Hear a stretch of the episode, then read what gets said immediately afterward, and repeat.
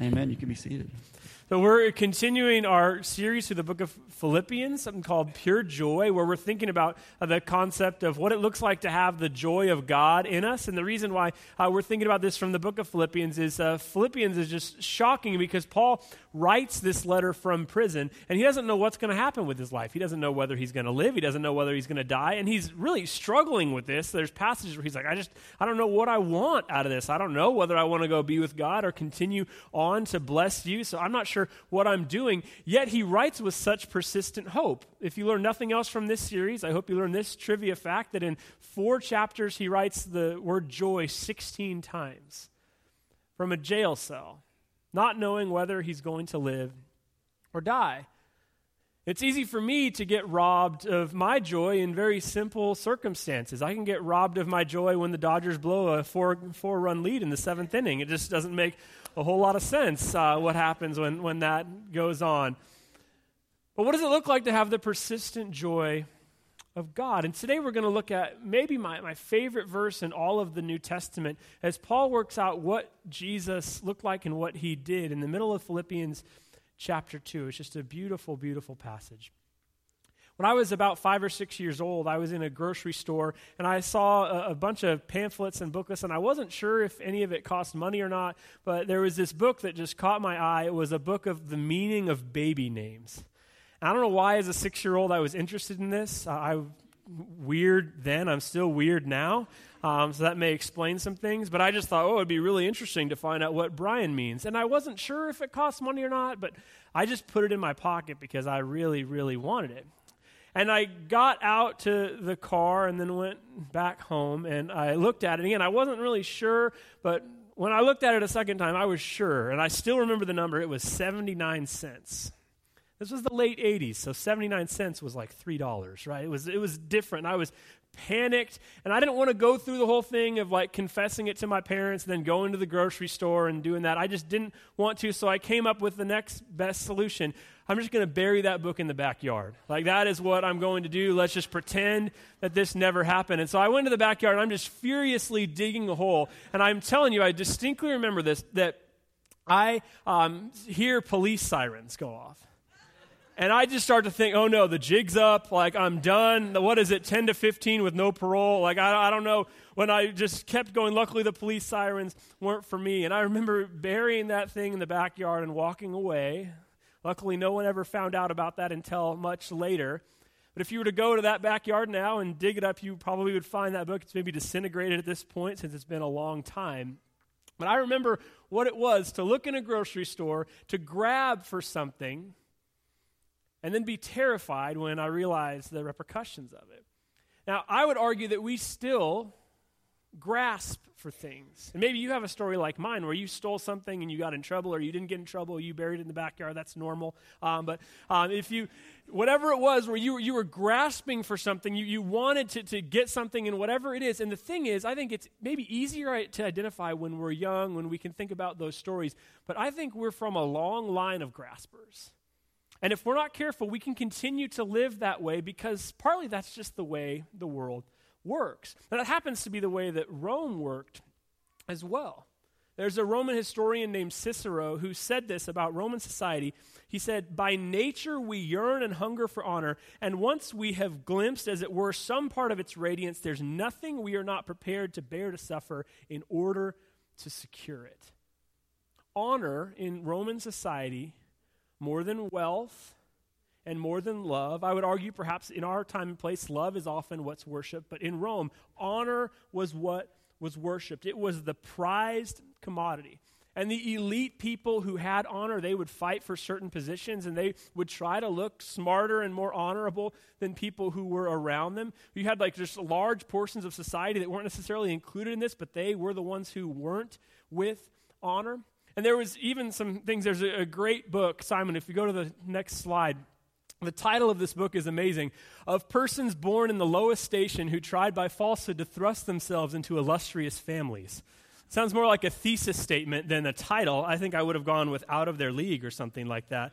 But it's a very long title, and it's a book by this guy, Valerius Maximus, who basically just tells stories about times when people like stepped out of their honor code. They tried their best to go to some other place because they really wanted to be honorable. There's one story in there that's just fantastic about a guy who like moves to this new town and he's trying to pretend that he's a big deal. You know, he's coming to the new town, he wants to show off that he's pretty important and he has many leather-bound books at home. And so he is like trying to pretend that he's from this big deal family and it's found out later that he's a horse doctor you should gasp because that's like the worst you could be. Today, we think of veterinarians as somewhat of an honorable thing and um, something that we, we love our animals and our pets. But back in that day, being a horse doctor was about the lowest of the low type position that you would have. So it's found out that this guy is uh, part of like the low class of society not the big deal he's trying to pretend that he is. And he gets kicked out of Italy for it. Not like kicked out of that province, kicked out of Italy because he pretended, even though he was a horse doctor. And in many ways, that's the way the society functioned. There were those who were elite, those who had the honor and power, and nobody wanted those who didn't to cross over. So they had to be very careful about that. There was a phrase that would describe this group of people who would have been the, the day workers and slaves. They called them the rabble. That was like the just the normal people generally. They would call them the rabble. Author John Ortberg says this about um, the rabble The rabble serves an important purpose, as one ancient writer put it. The existence of inferiors is an advantage to superiors since they will be able to point out those over whom they are superior. And this is like, just seriously? Like, this is, this is how this world worked? And that was what it was like. At theaters, the people who were most important had the best seats, which is still a little bit true today. But at dinner parties, Jesus actually talks about this. He tells parables about having dinner parties, and the most honorable people, they sit at the front, and those who are of least honor, they sit at the back. Which I'm really glad they did away with, because that sounds like a really awkward dinner party conversation, right? Like, who's our most honorable friend? Like, how are we going to sit? The, how do you tell the person at the end, like, sorry, but like, you're not really that honorable? Like, I don't know what to tell you. But that was how it worked. It was a society that was built in all areas on that. And there were the slaves, as I mentioned, historians estimate that it was anywhere from 50 to 60% of society um, was, was slaves. And slaves were just the lowest of the low. They were treated somewhat like property. Um, and in that day and time, there was a punishment that was reserved mostly for slaves crucifixion.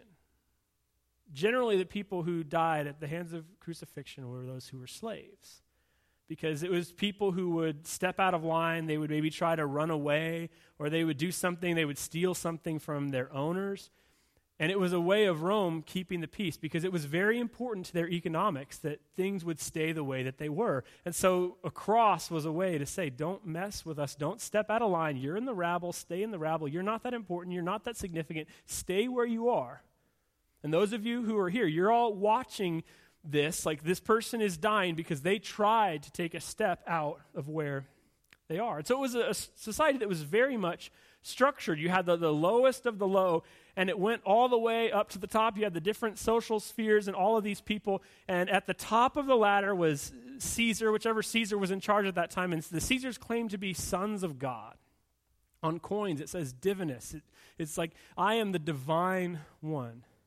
And this is how our world works. You are at the bottom, I am at the top. And all of you, you can do what you can to try and fight your way up. It's going to be very difficult for you, but this is how our society is structured. If you go to a dinner party, you're going to sit like that. If you go to the theater, it's going to be like that. If you are, are just around people, this is what you would be seen as. This is how we work. It's a ladder, it's a structure. And our society, if we're honest, isn't all that different. And we may have more freedom and hopefully, we have the ability to honor people who have different jobs and different things in, in our world a little bit better than that. But we can end up in this same struggle to try and just fight our way up and spend our entire lives thinking that if I only have that one thing, you know, if I get this, then it's going to make me happy. If I figure this out, then it's going to be better. And we can spend our entire lives trying to fight our way up the ladder. We're not all that different. We're from a long line of graspers People who are grabbing for things, who are thinking, this thing will satisfy me, this is going to make my life so much better. And it's in a world that's similar to ours, maybe even more structured like that than ours, that Paul says this in Philippians chapter 2, which I would say is maybe the heartbeat of the New Testament. Do nothing out of selfish ambition or vain conceit. Now, really, any of these verses or sentences, I think you could say, all right, I'm just going to try to live that one out this week. That one's a good, good one right there. Like, just try to live that one out. Do nothing out of selfish ambition or vain conceit. Rather, in humility, value others above yourselves not looking to your own interests, but each of you to the interests of others. In your relationships with one another, have the same mindset as Christ Jesus. And then he breaks into, it's probably indented in your Bible. Scholars think that this is perhaps a song that early Christians sang. And it's possible that Paul is quoting this song to them, basically saying, Remember that song you sing? You actually have to try to live it out. And it's hard in a society that's based all on honor and structure. You, have to try and live this out. And so he reminds them perhaps of this song they sang about Jesus, who, being in very nature God, did not consider equality with God something to be used for his own advantage. Rather, he made himself nothing by taking the very nature of a servant, being made in human likeness. And being found in appearance as a man, he humbled himself by becoming obedient to death, even death on a cross. Therefore, God exalted him to the highest place and gave him the name that is above every name, that at the name of Jesus every knee should bow in heaven, on earth, and under the earth, and every tongue acknowledge that Jesus Christ is Lord to the glory of God the Father. So, in a world where their leader, Caesar, is trying to claim that he is God, Paul says this actually is what God is like. That this is the way that when God came among us, this is what God is like. In all the ways that you struggle for power, all the ways that you grasp to put yourself up on the ladder just a little bit more, this is what God is like. And be careful if you live your life just trying to go up, up, up on the ladder because you might miss Jesus because Jesus is going down the ladder. Because this is what God is like. And this is shocking news to them, and it should be shocking news to us.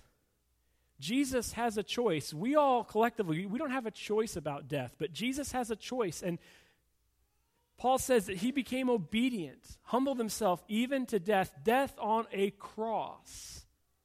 The word cross, actually, in like the early Christian circles, they didn't like to use it that much because in Philippi and around in Rome and some of those areas, it was considered like a curse word because you just didn't, you didn't say that. Some of us wear crosses on our necks, and if we do, I hope that you understand that, that what you're carrying around is like platinum. I mean, it's, just, it's something that, that is, is dangerous. It's something that the early Christians didn't use as jewelry because it was a reminder that their king had died on a cross. But this, church, this is what God is like. And we live in a world that is very much unlike this, where people are fighting for status, and we worship a God who laid down status. I think we see this in the writings of Paul, even in the letter of Philippians. In Philippians chapter 1, verse 1, he writes, Paul and Timothy, servants of Christ Jesus. That can also be translated slave. He writes to this church in Philippi, a church that likely had some slaves in it, almost certainly would have had some slaves in it. He says to them, I am ultimately, my identity is a servant or a slave of God. And that changes how I see people. And then it's fascinating. And so he says this about himself that he uses this word that would have described the, the rabble, the lowest of the low. And then he says, To all God's holy people in Christ Jesus at Philippi, together with the overseers and the deacons. When we read some of the words that Paul writes to some of these churches, you think, wow, they must have had a lot better people than we do. But he continues to write with persistent hope about them. And he calls them saints. He calls them God's holy people. He mentions overseers and deacons. So even in Paul's writings, I think we see he calls himself a slave, but he calls all of them holy. And then he mentions overseers and deacons. He says something that they would have identified with a, with a source of pride, right? This is the, I, am a deacon in this church. I, I, I'm one of the church leaders. So he describes himself as lowly and he compliments them. And he says, This is what God is like. Can we really say that we live this out? Because this is hard stuff. It's hard to try and live honoring other people and not just trying to live to honor yourself or trying to think about the things that you don't have or the things that you want. And what would it look like for you to recognize that at the center of your faith is a crucified Messiah? That is the center of our faith. When I was uh, struggling in, in, ministry, I don't even remember exactly what the situation was, but about five years ago, I was having a conversation with, with a mentor of mine, and he just put his hand, hand on my shoulder, and he said, What did you expect? You're joining in the ministry of Jesus and Paul. And don't be tripping, you're certainly not Jesus or Paul. But what did you expect? You're serving a crucified Lord. At least hopefully. You're serving God who healed people, who performed miracles, who loved in ways that still are unbelievable. When you read the stories of Jesus, it's still unbelievable how he loved people and he was killed. So, what'd you expect? What does it look like for you in your relationships to have the mind of Christ? And when you are having an, an, argument with somebody, someone that's close to you, someone at work, are you trying to win that argument? Are you trying to sound smart? Are you trying to sound right? Are you trying to sound spiritually superior? Or are you trying to serve Jesus better? Why do you do the things that you do? Why do you say the things that we say? Ultimately, we should try to center ourselves on these verses. This is what God is like, and ultimately, this is great news, right? Because this is the way that God loves the world. And there's so many different ways and different things I could talk about when it comes to living out of this kind of power. I was listening to a podcast recently with a guy who's a pastor in Canada named Carey Nieuwhof, and he was talking about a part of his book. And he said that we have to be really careful, especially today. I think one way that we see power is in cynicism.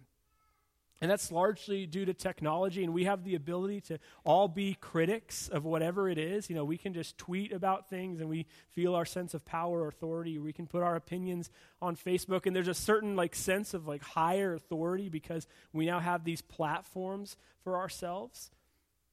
And we have the ability to just critique everything. So we'll like, you know, tweet about like that movie was horrible. And you just want to say, well, why don't you try to make a better one then? That TV show is the worst I've ever seen. Okay, then go try and make it. You, especially if you're here, you live in Hollywood, you could try. Go for it. I remember when Yelp came out, I just thought this is going to be so great. We're going to have a way to find all the best restaurants, but it's pretty much worthless. Every restaurant's 3.7 stars, basically. Because you have some people who are raving about the meatloaf, and then someone else who's saying, I don't know what all the hype's about. You know, we just have like, oh, I don't really know what the big deal is about this place. And generally, all we use Yelp for, and again, I was so excited when it came out. I was like, we're just going to like unlock the key to all the world's best food. But I don't even really use it for the reviews. All I use it for is like, are there some restaurants near me? And I don't really care. And all I look at is like, all right, I want barbecue. I don't care what the reviewers say. Because now that we have the chance to review things, everyone is a food critic because they watched Iron Chef one time.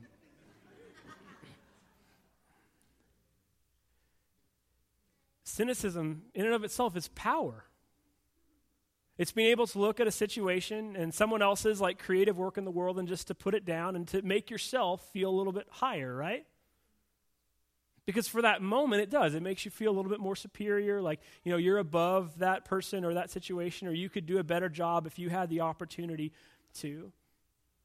And in this podcast, Carey Nieuwhof said the problem with cynicism is it's never curious.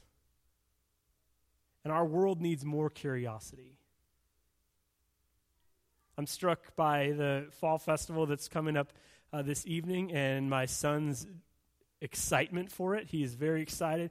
We went to a fall festival at his school on uh, Friday night, and he woke up at 6:30 and was like, "When's the fall festival? Can I get dressed for it?" And I've been to plenty of fall festivals in my life. I know what to expect. There's going to be candy. There's going to be some bounce houses. There's going to be some people dressed up. You know, I've been to enough, so I kind of know what it is, and so I can lose my curiosity and my enthusiasm. That's one of the great blessings that kids give to all of the, all of us, whether you, you have kids or not. You get to see what it's like to see curiosity and excitement in the eyes of kids. And I think our world desperately needs more of that. We don't need more critics and cynics. We need more people who are willing to be curious, who won't use the power that, that they have to try and cut other people down, but lift other people up. You have no idea how powerful your words are. And if you don't believe that, think about this. I could go on a tirade for 30 seconds to a minute right now, and w- what I say could make me lose my job. Right?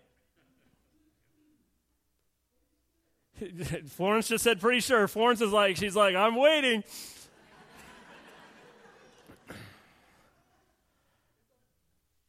The words that we have, the words that we share, they have unbelievably great power. And the words that we share with, with our coworkers, with our friends, with our neighbors, they have the ability to like lift people up, as Paul does at the beginning of this letter and says, You are saints, the overseers and deacons, all of God's holy people. I'm so excited for you. And I'm to put myself down in, in, in position of like who Christ is so that I might honor you.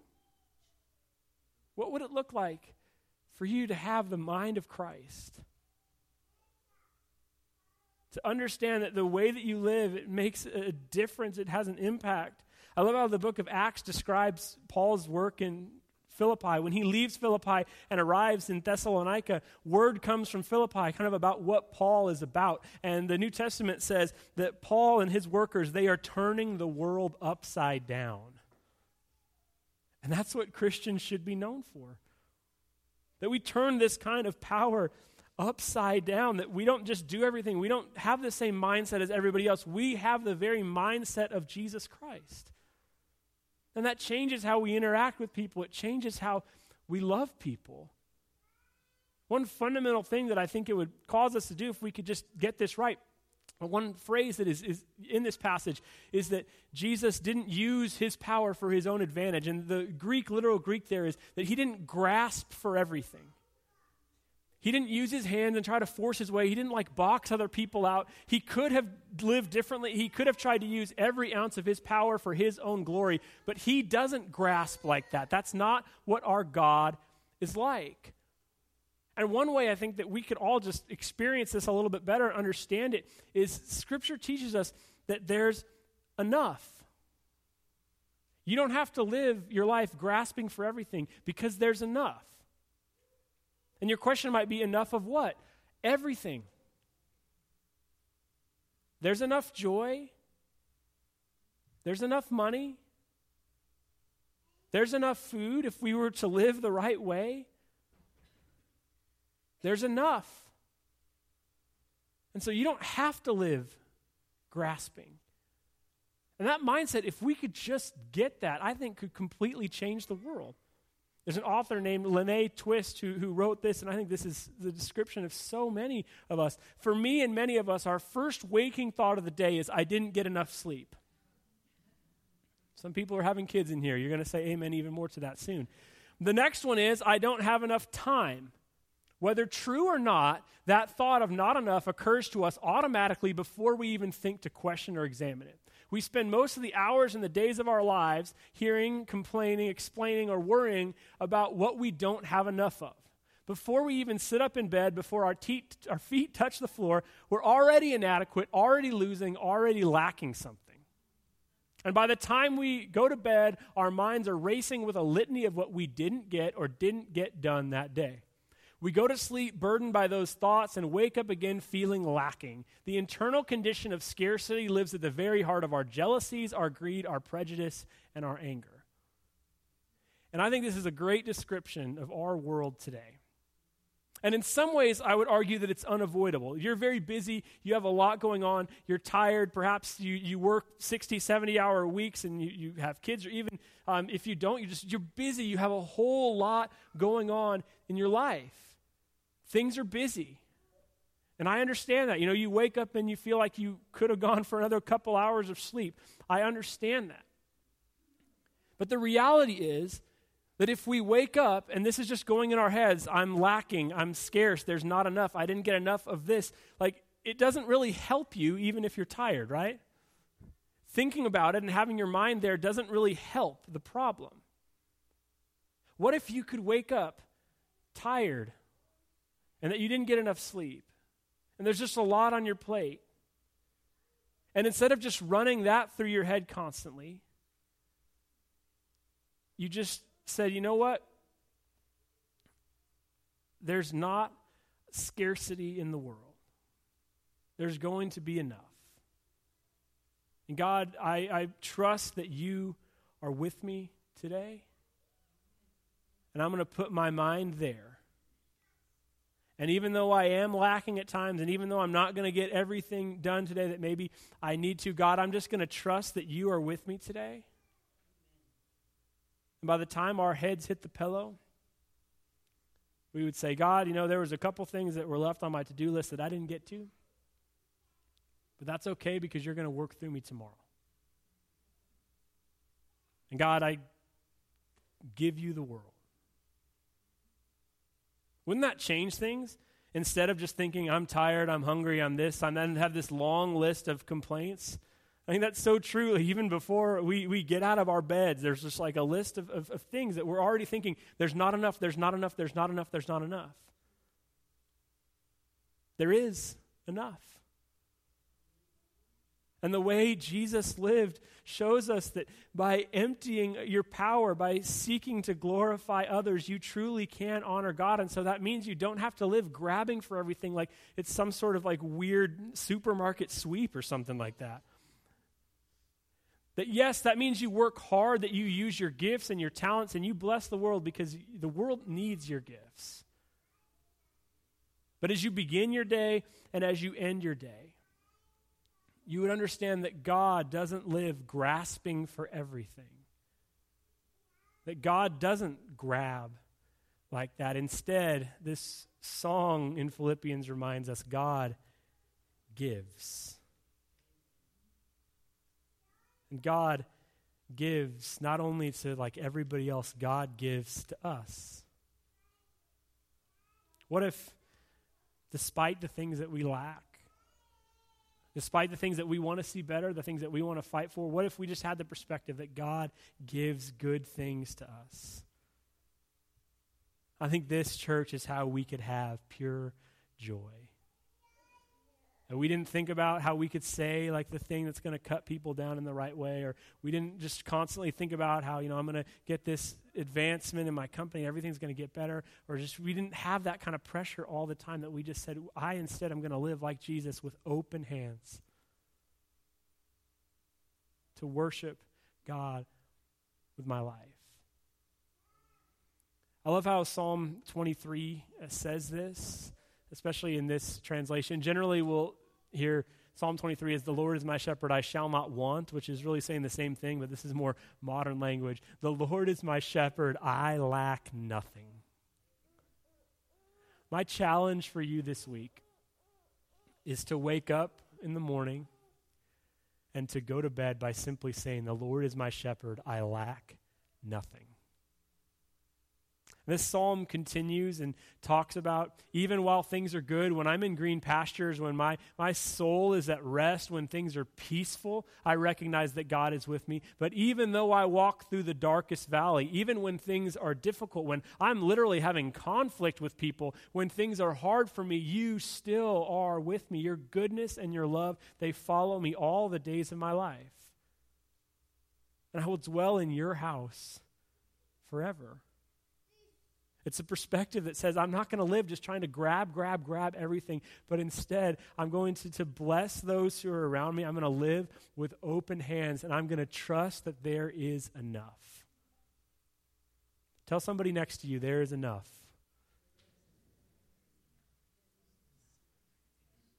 The Lord is our shepherd. We lack nothing. And it's not because of ourselves, it's not because of our own gifts or our own talents. It's because this is what God is like. That God comes into a world which is even more honor based than ours. In a world where Caesar says, I am king and I'm son of God, and God says, that's not what God is like. May we live from this perspective. We're going to sing a song of praise now that honors our God, that helps us to, to remember exactly who our God is and that God is worthy of praise because of the way that Jesus lived. I hope for all of us this week that we get the chance to live from the perspective that Paul describes here. And if you wake up tomorrow or someday this week tired and feeling like you haven't been able to do enough, know that others are feeling the same. But that even in that, God is with you. Let's stand and worship together.